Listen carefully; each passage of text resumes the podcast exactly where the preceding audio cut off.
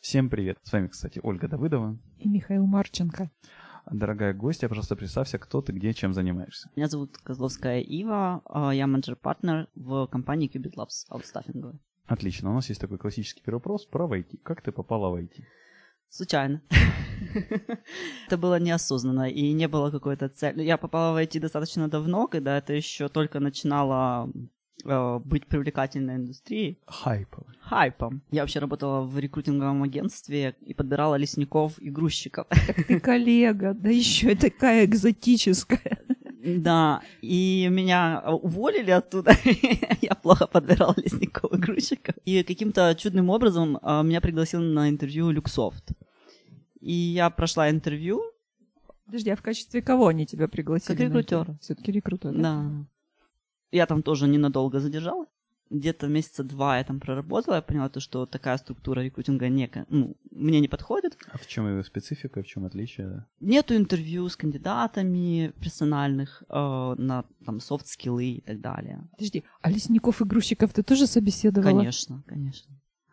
Беседовала, к сожалению.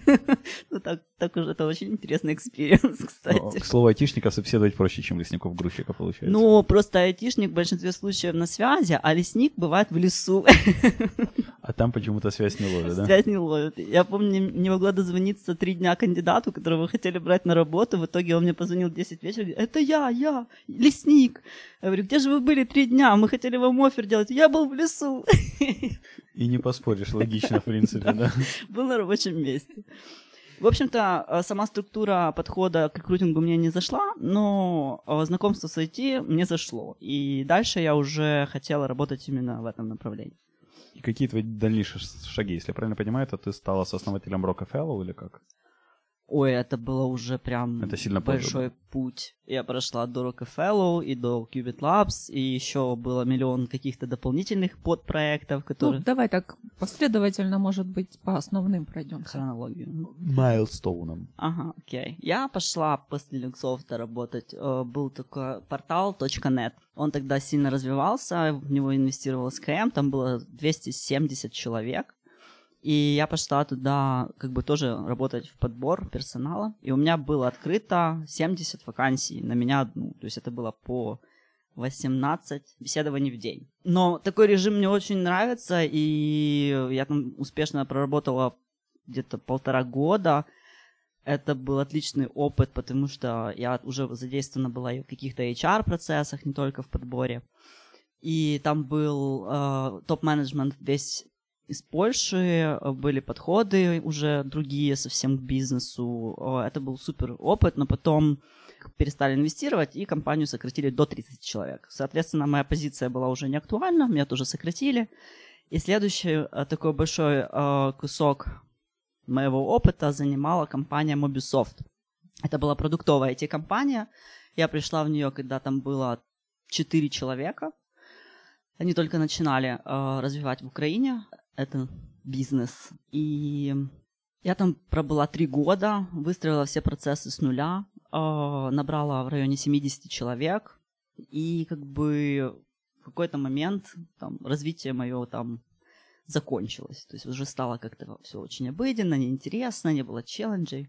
Да, и мне как бы пришлось оттуда уйти. И ушла я, э, ну, у меня не было какого-то понимания глубокого бизнеса, там, что такое аутсорсинг. То есть я понимала, что оно существует, но как оно работает изнутри, э, мне было непонятно. Э, с точки зрения HR понятно, с точки зрения бизнеса непонятно. И я пошла в компанию Redware. Ты с Костей работала? Да, и мы даже с тобой знакомы как-то.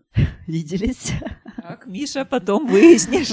Да, мы с Костей знакомы, я с Костей проработала А ты думала, не случайно вот это вот к нам обратились, да? Редверк нас часто как бы выручал.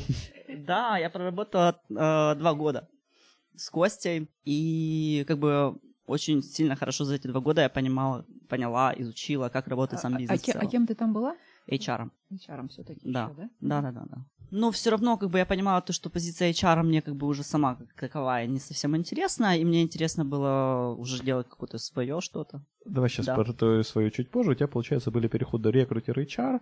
А насколько ты это воспринимаешь как разными направлениями? Потому что, во-первых, у многих, как минимум из моих знакомых айтишников, это все еще примерно одна профессия, HR и рекрутер. Мгм. Твое мнение. Второй момент, опять же, от многих, ну, в какой-то мере твоих коллег, что хоть и рекрутер, что и HR, я слышал, ну, слышал как Мое ощущение того, что я слышал, да, так, наверное, Мгм. будет правильнее. Что развитие карьеры рекрутера это как раз стать HR. Что я рекрутерингом не хочу заниматься, я хочу быть HR. Вот твое мнение на тему как карьеры рекрутера, HR и разница этих профессий. А, ну, я считаю, что это принципиально разные направления. Вот, допустим, у нас в Hubit Labs отдельный человек занимается HR, и отдельно люди занимаются рекрутингом. Да, это может совмещаться в какой-то мере, но если мы говорим, все зависит от размера компании, во-первых, э, от целей, от количества вакансий открытых в том числе, насколько эффективно человек может совмещать эти два направления, потому что они действительно принципиально разные. Они друг друга дополняют, безусловно, они работают в одной связке, но это как бы все супер разное. И насчет развития, да, большинство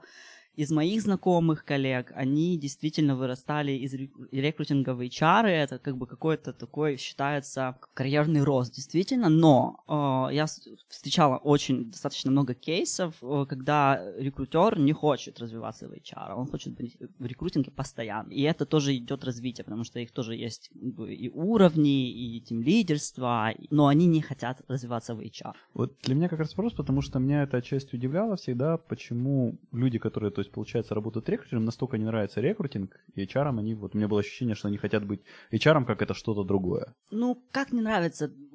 Если человеку не нравится рекрутинг, он не сможет эффективно этим заниматься. Поэтому он хочет быть HR. Ну, пусть идет в HR. Можно попасть в HR без опыта в рекрутинг. Я с тобой согласен, но мне вот скорее вопрос, окей, возможно, это больше моя тенденция, Мгм. что я наблюдал, может, и меньше, поэтому тебе меньше есть что здесь. Вот. Мне Мгм. это интересно, зачем, собственно, заниматься тем, что тебе не нравится, и Вот стать. HR. Ну, есть иллюзия, что это трамплин, но как бы я считаю, что человек может и без опыта в рекрутинге стать HR, может быть рекрутером и не развиваться в HR в принципе и не хотеть этого. И Считаешь ли ты, что HR лучше рекрутера? Нет. Супер. Мне нравится ответ. Да, я согласен с ним. Я считаю, что все позиции, ну, нет позиции лучше или хуже. Если есть позиция в компании, значит, она нужна. Значит, человек что-то делает хорошо, что-то полезное. Поэтому что-то лучше, что-то хуже. Они, одно без другого не будет работать. У нас с Олей недавно был спор, это как раз то, за что очень упрекали в свое время и периодически упрекают подкаст. Мы любим поговорить про сексизм. Насколько есть сексизм вот в плане работы рекрутера и HR в двух аспектах я хочу спросить. Первый это в плане коллег, да, то есть насколько бывают эффективны, насколько это нормально, приемлемо, когда мужчина HR или рекрутер. Все же, ну, по моему опыту я чаще встречал женщин, HR, рекрутеров. Э, Мужчину, наверное, буквально одного знаю эффективного HR и рекрутера. А, Женя Беренбаум из Мгм. Геймлофта. И второй, соответственно, аспект как-то э, э, играет вот пол на в плане, когда собеседование, проверки софт-скиллов, есть какое-то в, в сфере в целом предпочтение? По статистике, да, действительно, девушек больше в рекрутинге в HR, чем мужчин. Но у меня был опыт... В Ubisoft, допустим, у меня была только мужская команда из рекрутеров. Ну, просто так сложилось. Сейчас у нас только женская. И как бы у меня лично никогда не было каких-то предпочтений в этом направлении, кого нанимать на ту или другую позицию. Я считаю, что как бы, все могут быть... Если действительно человеку нравится то, что он делает, он может быть эффективным вне зависимости. Окей, по твоему опыту, ну, вот есть что, ну, то есть вот те мужчины, которые были, ты встречала, да, они были на том же уровне эффективности? как Да. девушки? Да, супер. Да. Ну, бывали как бы... Я говорю про среднюю температуру по палате вот из Да, опыта. они были на таком же хорошем уровне, как бы, и я не видела никаких проблем с эффективностью абсолютно. Супер, я люблю, когда гендерные конструкты разрушаются. Давай тогда дальше, вот Мгм. с Mobisоft, с Redwork, Rockfellow, это когда появилось? Это? Rockefeller — это э, проект, который запустился год назад. Только лишь. Э, это тоже произошло... Все в моей жизни происходит случайно. Проект э, был рожден у меня на кухне, когда ко мне приехала подруга, и мы сидели пили вино. Моя подруга, у нее свой тоже бизнес в юридической индустрии, и у нее компания в Сингапуре. И там же у нее как бы есть э, нетворкинг определенный, и к ней поступил запрос о том, что не хватает хороших идей, хороших стартапов, куда как бы там азиатские инвестора хотели бы дать денег. И у них проблема найти хороший проект. И как бы я услышала эту проблему, говорю, Оля, ну так может быть, надо эту проблему как-то помочь им решить. Нужно помочь людям потратить деньги. В общем, и мы сидели, как бы теоретически обсуждали, как бы это могло быть, придумали такую концепцию, которая она есть сейчас, но она еще, ну, сейчас уже она, конечно, трансформировалась раз пять за год. И решили сделать такой проект, как э, Rockefeller, то есть мы связываем э, стартапы с инвесторами, если мы видим, что стартап попадает под ту категорию индустрию, масштаб и идею в целом, то, что есть потенциал получить действительно финансирование. Мы тогда... А, а как вы оцениваете вот э, ценность стартапа? Во-первых, э, насколько идея э, может работать глобально, а не локально. То есть у нас был кейс, когда был классный стартап, супер, он запустился, его уже продали, и все успешно, но он работал только в Калифорнии и он больше нигде, не то чтобы не мог работать, он просто нигде больше не нужен. Он решал локальную проблему, которая есть только лишь там. И поэтому, естественно, масштабировать такой бизнес достаточно сложно, есть определенный потолок, и в такие, конечно, вещи сложновато найти инвестиции. Они так и не нашли, они его продали просто. Том индустрия, то есть то, что актуально, то есть там э, чуть-чуть другое понятие масштабности. Там больше ориентированы на там, автоматизацию заводов, пароходов, логистики, шиппинга и так далее. Э, и им интересны какие-то вещи, которые... То есть даже сколько стартап просит. Вот если приходит стартап и просит там миллион, он сразу не интересен. Потому что это значит, что люди не уверены в своей идее, они хотят взять миллион, попробовать, пойдет, не пойдет. А если приходят и просят, там, дайте нам 10, а завтра 20, вот это уже как бы совсем другой разговор. Но вопрос в том, что большинство людей думают, что попрошу меньше, больше вероятность, что мне их дадут. Но и это ошибка. То есть, когда к нам приходят э, стартапы и там просят им помочь, я изучаю там их пич, и потом с ними провожу консультацию, беседу, на которой объясняем то, что, как бы, ребята, а через два года что будет, а через три года, а как вы будете масштабироваться, вам нужны будут дополнительные инвестиции, почему вы это не закладываете? Вот, и они действительно, мне большинство отвечают, ну, как бы, а вдруг не дадут? Так, ну, я объясняю то, что чем больше ты просишь, тем больше ты уверен в своем продукте. Пожалуйста, пересчитывайте, потому что там с миллиона вообще даже не... Я даже не подаю на миллион. А сколько у вас было успешных кейсов, когда получалось привлечь за год? Успешных кейсов, которые мы довели уже до получения инвестиций, у нас на сегодняшний день нет. У нас есть кейсы, то, что уже есть переговоры с инвесторами. Но так как э, мы говорим о достаточно больших суммах, то переговоры могут идти от 3 до 6 месяцев. А суммах порядок, если не секрет? Один сейчас ведется по 10 миллионов, один был на 25 миллионов, но самый большой кейс, ну, как бы мы же работаем с партнерами, и у них в портфолио самый большой кейс, ну, уже успешный с привлечением, это 3 миллиарда. Это, это виверк какой-нибудь или... Нет.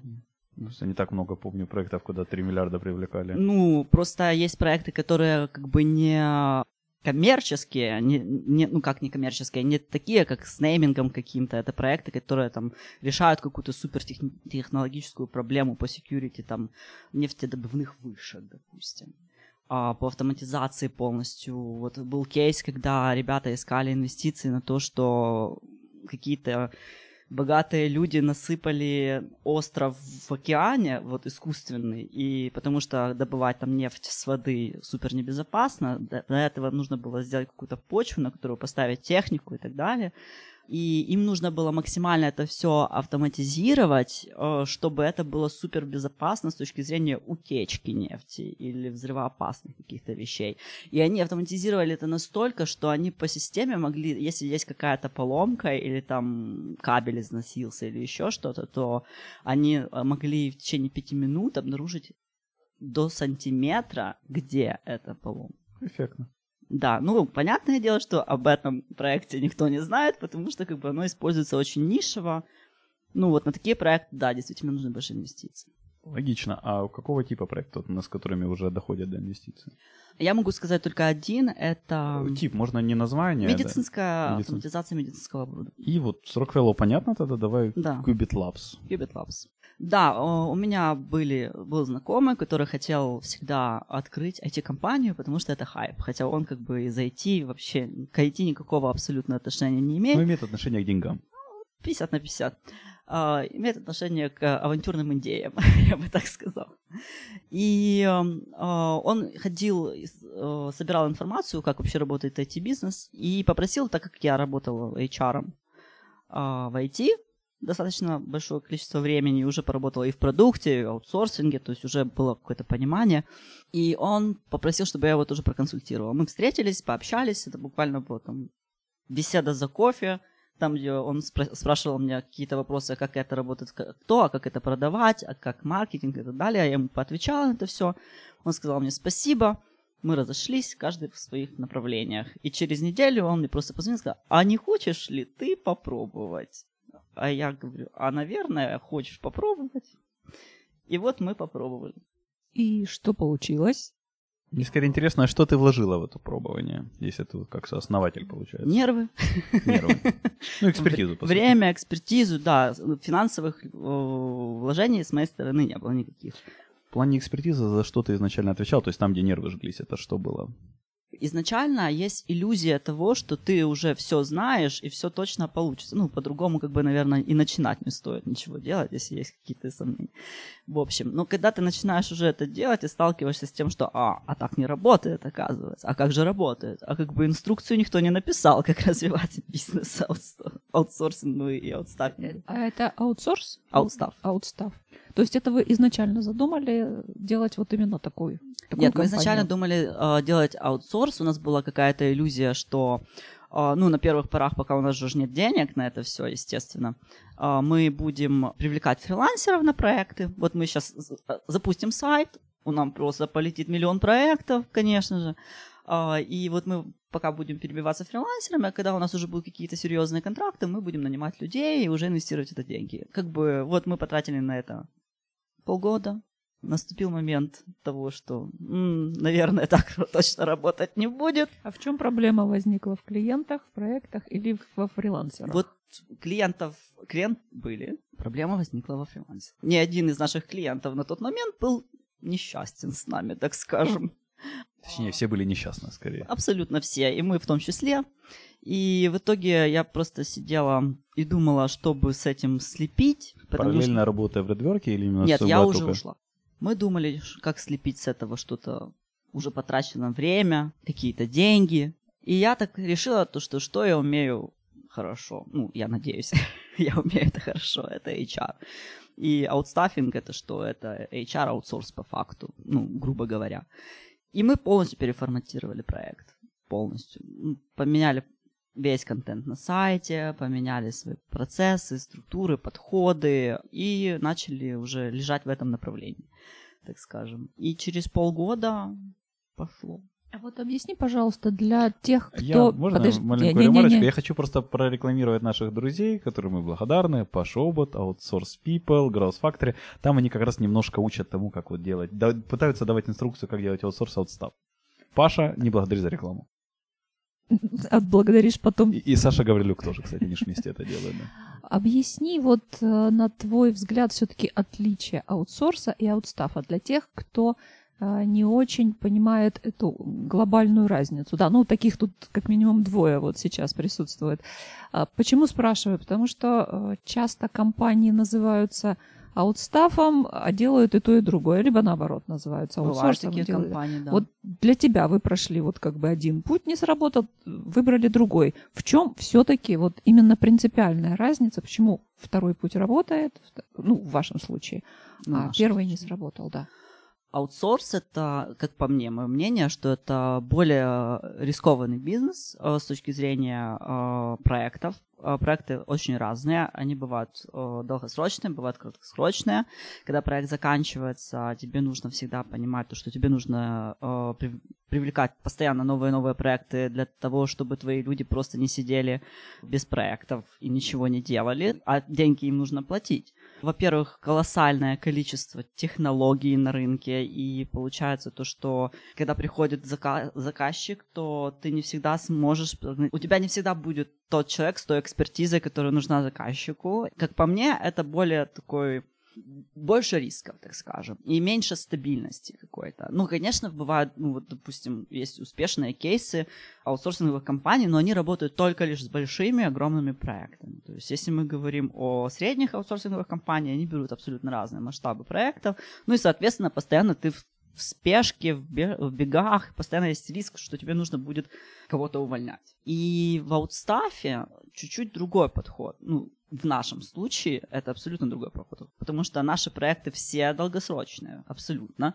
И они даже, скажу так, не долгосрочные, а постоянные. То есть наши клиенты, они не приходят к нам а, для того, чтобы вот сейчас нам надо эта команда на там год, а потом не надо.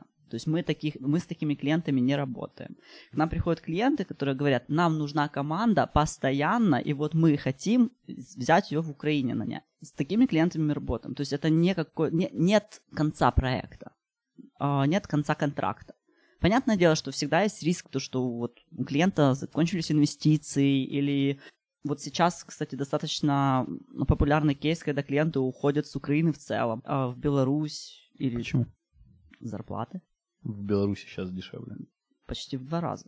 Я думал, Wargaming там это правит дело. Но Заелись вы, айтишнички украинские. Ну, на сегодняшний день, да, есть такая реальность, что зарплаты в Европе и в Украине приблизительно одинаковые, а в каких-то технологиях в Украине выше. IT Украина испытывает кадровый голод, особенно Конечно. хороших специалистов.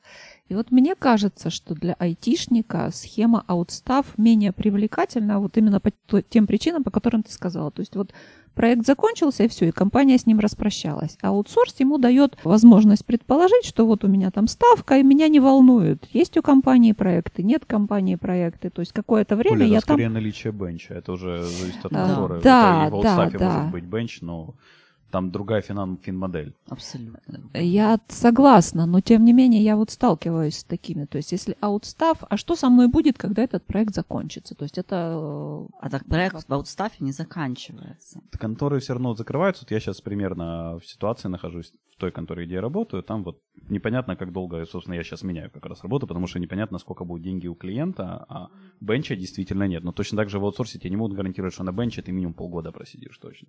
То есть, как по мне, это, знаешь, Оля, это то, что твоя любимая тема, это часть инфантилизм. То есть это не восприятие риска. В контракте написано, что тебя за 30 дней ну, предупредят об уходе. Ну, Все. эти риски есть везде, но да. я просто вот о привлекательности. Окей, хорошо. Это... А, привлекательность, как по мне, аутстафа в том, что, во-первых, а, ты а, работаешь постоянно с одним и тем же продуктом, командой, клиентом. То есть, по факту, ты работаешь с ними, а не с нами. Мы там заботимся о тебе, ты сидишь у нас в офисе, мы даем тебе все для того, чтобы ты был счастлив, работал, технику и так далее. Но ты, наход... ты являешься частью не украинского компании. А, и, и все наши клиенты — это очень глобальные проекты, и в них действительно интересно работать. Мы под эти проекты их а, нанимаем людей, и они знают, что они будут работать именно с этим проектом, и, и люди к нам приходят, те, которым этот проект интересен, и им интересно попробовать себе свои силы. А если говорить о специализации, вы для себя определили, вот с какими технологиями вы работать будете? Ну вот Нет. как с клиентом? Нет, все Нет. что угодно берете. Абсолютно. А на чем сейчас специализируются ваши команды? Ну хотя бы У нас так. Э, больше 10 команд, и они очень разном стеке. То есть у нас есть три game-команды. Кстати, парадокс в том, что я слышу на рынке, что game э, сейчас в кризисе, но у нас 30% клиентов это game. И постоянно развивают свои команды. Э, это PHP, Java, Node.js, React, Salesforce, Unity, Angular. То есть у нас вообще нет привязки к технологиям. Но мы занимаемся подбором людей под клиента, и мы как бы в состоянии найти любую технологию и нанять человека с любой технологией. Ну, конечно, с таким профессиональным опытом, как у тебя, в общем-то, наверное, это не проблема. Такой вопросец тогда еще на тему ухода-захода компании. Вот то, что ты говоришь, в Украине сейчас дорого, некоторые уходят из Украины, например, в Беларусь, где дешевле. А какие сейчас, в принципе, ключевые факторы, почему ваши клиенты выбирают работать с Украиной, не с Индией, не с Россией, не с Беларусью?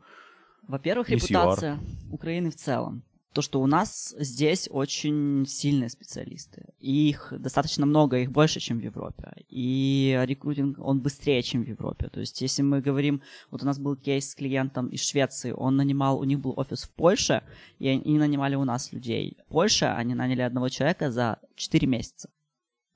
Чем, ну, по идее, это связано с, э, с условиями контракта. Типа ты Нет. за три месяца должен предупредить до ухода, все такое, нет? Ну, там есть свои нюансы, но вопрос не в том, что а, они ждали, пока он выйдет, а вопрос в том, что они потратили на поиск его три месяца и одного человека захайрили. У нас за три месяца мы собрали команду из десяти, допустим. И это всегда быстрее. И когда там, ну, я просто слышу, наши клиенты, в большинстве случаев, люди, которые еще с Украины никак не работали, не контактировали. Моя задача им максимально детально донести все реалии в Украине. Там, как быстро надо давать фидбэк по резюме, какие у нас зарплаты, для того, чтобы просто не тратить свое время, и его время в том числе. И они знают приблиз- приблизительно, сколько времени будет занимать процесс подбора людей.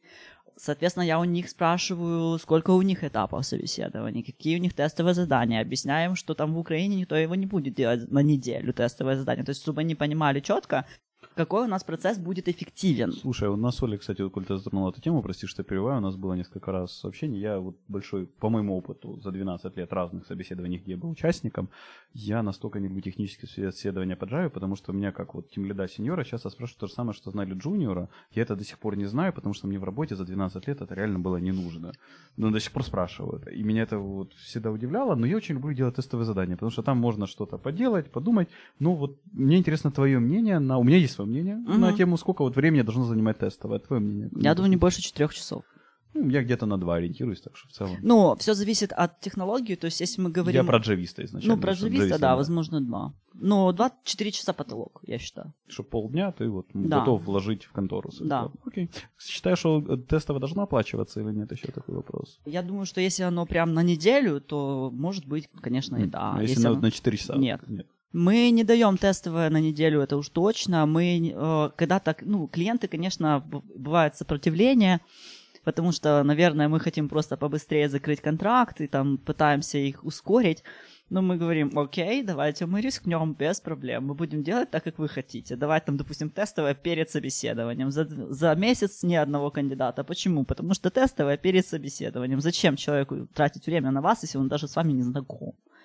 Вот у меня отношения с точностью брата. С удовольствием делаю тестовое до собеседования, потому что мне собеседование обычно менее интересно, чем интересное тестовое. Но тут вопрос в том, что э, мы же набираем под компанию людей, и они должны познакомиться как минимум для того, чтобы понимать, насколько им будет окей А вместе. я люблю тестовое делать. Ну, тогда я буду тебе отправлять тесты. А, Хорошо, меня такой вопрос. Из того, насколько я понимаю рынок, то, что Оля вспоминала, рынок перегреб, больше идет не, грубо говоря, забор свободных специалистов, да, там типа я или хочу сменить работу, именно прям хочу, да, там, или я прям без работы сижу, а больше, что я работаю, мне здесь хорошо, вы, грубо говоря, меня задолбали в каком-то смысле, проще дать, чем объяснить, что не хочется, как в анекдоте, я приду, да. Какая у вас у самих текучка? Насколько от вас уходят люди? В целом, а, по собственному желанию, у нас текучка абсолютно минимальна. Цифры примерно. 0%, 1, Не, ну не 10, ноль, 20, конечно. 50. Но если мы говорим из команд, то есть я, я делю свой бизнес, получается, на два, на, на две большие команды. Первая команда это моя команда Qubit Labs, которая, собственно, и делает Qubit Labs. И вторая команда это люди, которые работают на проектах. Если мы говорим о людей, которые работают на проектах, то это процентов 4-5. Такой еще вопросец, он так возник, знаешь, вот, опять же, порекламирую сколько-то Пашу Обода и Сашу Гаврилюк. А, вот ты сказала, нет инструкций. В принципе, у вас за год получилась, насколько я понимаю, довольно неплохая, успешная история. Да. Было ли желание сделать какую-то такую инструкцию, чтобы помочь плодить конкурентов своих? Чтобы помочь что? Плодить конкурентов. Конечно, обожаю.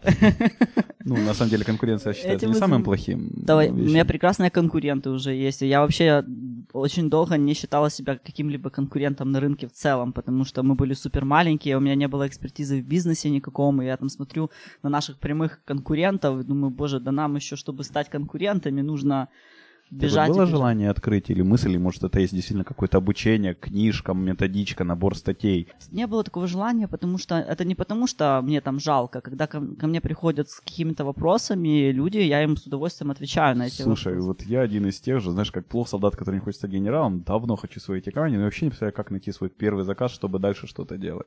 Ну, я могу рассказать. Вкратце, можешь сейчас рассказать, или это сильно дольше займет, чем Это там пару сильно минут? дольше займет. Ну, э, у меня, во-первых, уже возник возникло 150 дополнительных вопросов к тебе для того, чтобы тебе корректно ответить. Задай самый первый. Просто интересно, чтобы, опять же, какой-то вот... Что из себя должна представлять эта эти компании? Хер его знает. Вот, все. Отлично. Такой еще вопросец. Э, Из того, что я знаю по бизнесу, да, то есть э, аутсорс-модель, она сильно прибыльнее, чем аутстав, потому что в аутсорсе ты берешь риски на себя, заказчика, проектном аутсорсе. Да. А была ли мысль, желание вот менять модель аутстав на аутсорс в плане как увеличения прибыли? Нет. Не любите деньги? У нас есть деньги. Но также У будет нас еще деньги больше. приходят просто стабильнее и регулярно, и мы знаем точно, сколько нам придет в следующем месяце, и не долларом меньше. А аутсорс, к сожалению, таким похвастаться вряд ли может. Да, больше, но я предпочитаю, наверное, э, в этом плане, в плане бизнеса, больше стабильность, чем вот эти ситуативные доходы. Потому что, вот, допустим, я Я приверженец думаю, того... Софтсер с тобой поспорит. Софтсер в основной аутсорс как Коне- раз. Нет, у них еще и продуктовая часть очень сильная. Ну, ты имеешь в виду это продукт для супермаркетов или как вот это их Ну, система, у или них, еще что-то э, делают? Из того, что я помню, они делают несколько продуктов, и они достаточно глобальные на рынке СНГ. Из того, что я помню, по-моему, Тарас Кицми у нас в интервью как раз говорил, они делали продукт для супермаркетов, я только помню, ну, аудит всякий такой. Понимаешь, система продаж э, такого глобального игрока, как SoftServe и средней компании на рынке, как Ubit Labs, и возможности привлечь такого рода проекты очень разные. Может быть, в дальнейшем, когда там мы дорастем до тысячи людей, может быть, наверное. И тогда мы будем, конечно же, уже по-другому строить и свою активность в плане продаж. Но сейчас э, у нас есть свои инструменты по продажам, они работают, и они привлекают нам ровно тот масштаб клиентов, который мы можем осилить. То есть, если мне сейчас придет клиент и скажет, мне нужно 200 человек, ну, я вряд ли возьму себе этого клиента, потому что я понимаю, даже с моими амбициями, там, слепыми абсолютно, иногда, может, даже глупыми, мы не сможем реализовать этот проект качественно. Хорошо, а были ли клиенты, которые приходили, что хотим вам аутсорс, не аутстав, хотим с вами Да, работать? мы отдаем их на партнеров. А если не хотят именно с вами, или такого еще не было? Ну, прям не было такого было. еще. Окей. А, ну, к партнерам же за мзду малую, правильно? Естественно. Мы ж тут не Это же благотворительностью бизнес. А скажи, пожалуйста, э, Qubit Labs прибыльная уже компания, Да. правильно? Как много понадобилось времени вот от старта, чтобы выйти? От самого старта, самого старта, Мгм. прям, или от старта, когда мы переформатировались. А давай так и так, если получится. От самого старта на сегодняшний день три года, от переформатирования год. Но я очень экономная. А, смотри, э, если бы вы сразу выбрали вот эту схему, ты думаешь, у вас получилось бы так же? Я не знаю, как бы получилось. Тогда нескромный вопрос, подозреваю, ты не ответишь, но вдруг. А какой примерно был уровень инвестиций вот до того момента, как вы вышли в прибыльность? А 50 тысяч. За вот там три За года все, суммарно. за весь период. Прикольно. У меня я, это абсолютно открытая информация, и я писала статью на тему, как я развивала Квидрл. Вот, кстати, я хотел спросить, у вас довольно, ну, в какой-то мере, наверное, в моем понимании, агрессивная маркетинговая модель. Э, К нам периодически стучаться, чтобы записать интервью так настойчиво, я не помню, чтобы нам стучали, что мы записали интервью. И из того, что, собственно, можно там элементарно гуглиться, довольно много материалов есть в том или иной степени с тобой. То есть, в моем понимании, это все же не случайность, не совпадение, не, грубо говоря, благотворительность, а вполне конкретная маркетинговая стратегия. То есть, с какой целью, почему, как это делается, или ты к этому не имеешь отношения? Ну, я как бы не любитель себя пиарить, поэтому у меня есть команда, а, и они сами принимают решение, что им делать. Они мне просто вот Лера, которая у вас добивалась, я не знала, какими методами, просто она сказала, я хочу вот это. Я говорю, Лера, ни в чем себе не отказывай, у нас больше Вы, такого». вы бирюзовые? Бирюзовые? Мы говорим о разноцветном менеджменте? Я не знаю, я еще не определилась, я хамелеон. Давай вернемся немножко к такой теме. Она меня периодически волнует. Мы ее немножко уже поднимали. Чувствуешь ли ты сексизм в принципе в IT-сфере, вот современная, которая она есть в Украине? В Украине нет. Но у Они- меня были кейсы с клиентами из региона Middle East. И там он прям хорош. Ну, у меня был только один такой кейс, но как бы никакого хамства и еще чего-то, просто были супер странные вопросы во время переговора, и клиент, естественно, не зашел. Ну, были вопросы э, по типу, а это твоя компания, а если у тебя партнер мужчина, с которым можно пообщаться? Это был один кейс такой, все, больше нигде никак. Ни внутри команд, ни Нет. внутри найма, ни найма, ничего. Нет. А есть у тебя какие-то предпочтения, из каких стран ты хочешь вообще общаться с клиентами? Есть ли такие страны, с которыми точно не хочешь даже общаться? По опыту нашему мы видим то, что с определенных стран приходят э, а клиенты, но не для того, чтобы купить, а для того, чтобы понимать, как работает в Украине бизнес IT. А это какие, как Индия, допустим. Они, ну, видно, что ресерчеры.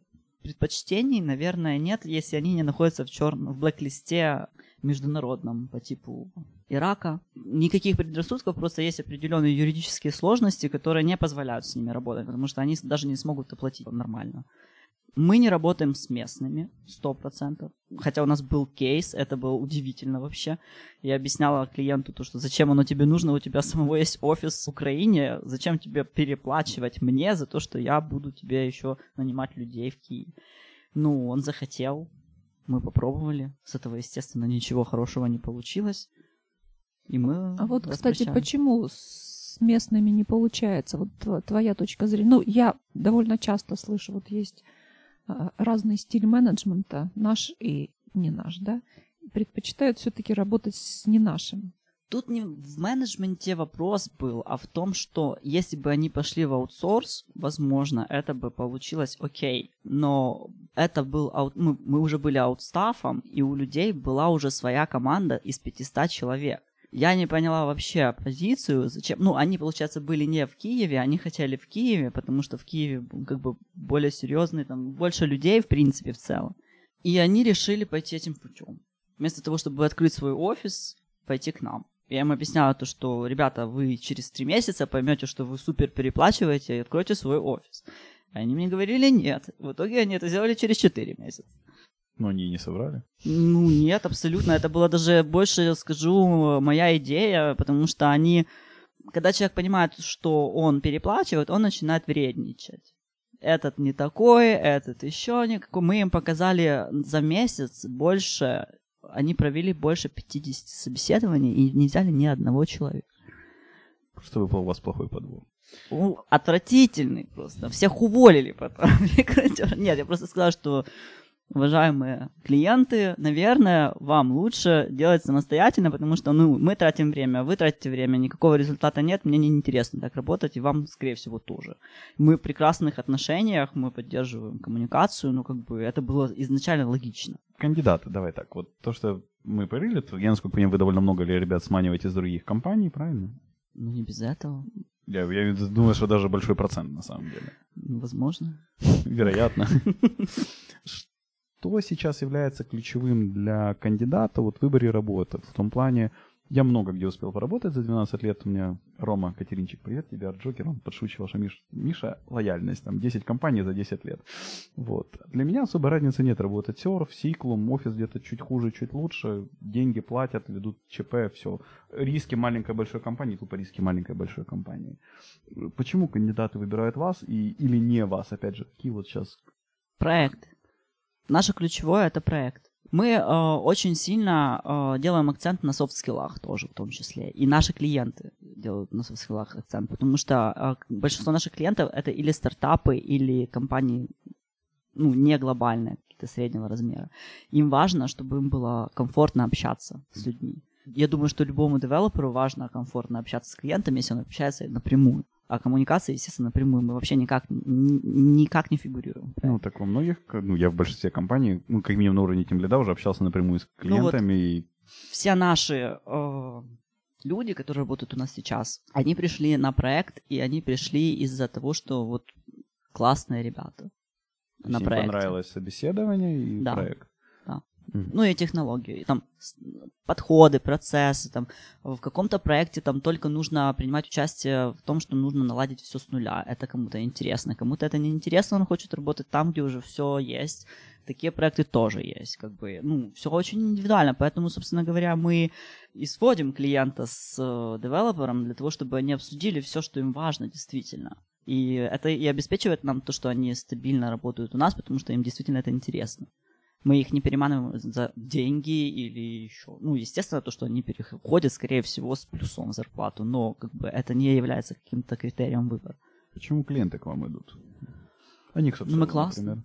из того, что я знаю, мы в разной ценовой категории. Во-вторых, э, мы э, еще в таком маленькие, поэтому мы достаточно гибкие, быстрые. Мы можем вести переговоры, подстраиваться под их нужды какие-то специфические. Допустим, э, если мы говорим о стартапе, у которого инвестор, у инвестора есть какая-то своя форма отчетности, насколько мы можем ее соблюдать или не можем. То есть у нас это все решается быстро, мы быстро берем в работу проекты, и это подкупает именно тех клиентов, которые будут с нами. Те, которые более большие, бюрократичные, наверное, им будет некомфортно с нами, а нам с ними. Ну, знаешь, вот то, что у вас много клиентов стартапов, для меня немножко смешно звучит с твоим акцентом, что гарантированная сумма в месяц стартапа все же бывает непредсказуемо заканчивается. Большинство наших стартапов получили очень большие деньги.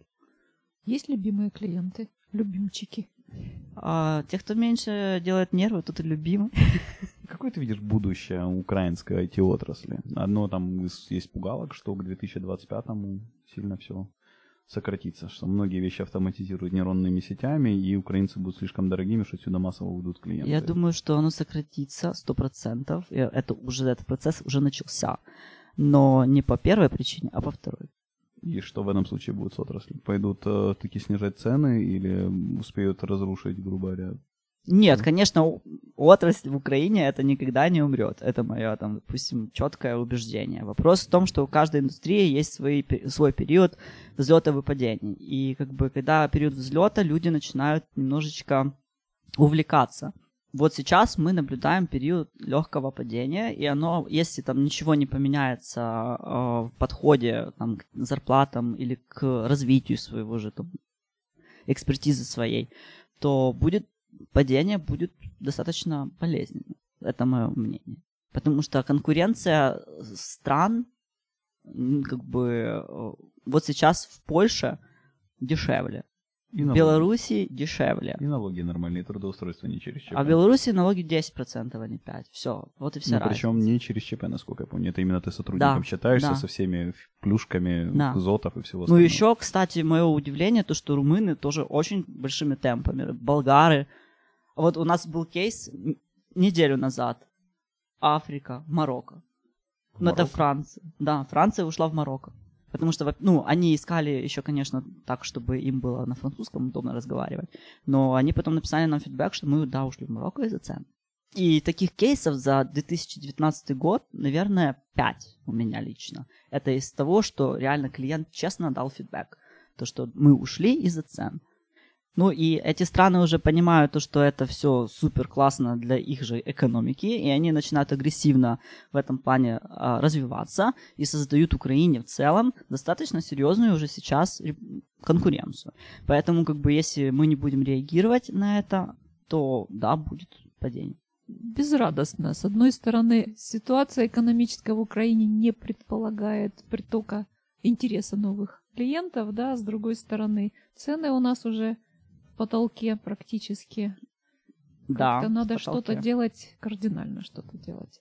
Продукты. У- уезжать Про... надо, да, из Украины. Не надо уезжать из Украины. В Украине хорошо. Да, можешь рассказать о своих дальнейших планах, поделиться?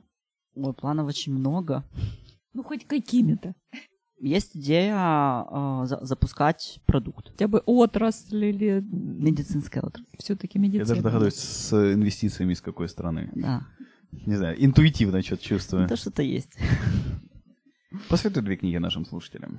Книга, которая мне запомнилась, это «Искусство мыслить незаурядно». По-моему, она так называется. Получается? Я надеюсь. Я не знаю. Вторая книга, если мы говорим о бизнесе, разноцветный менеджмент, я думаю, что это тоже прекрасная книга пекаря.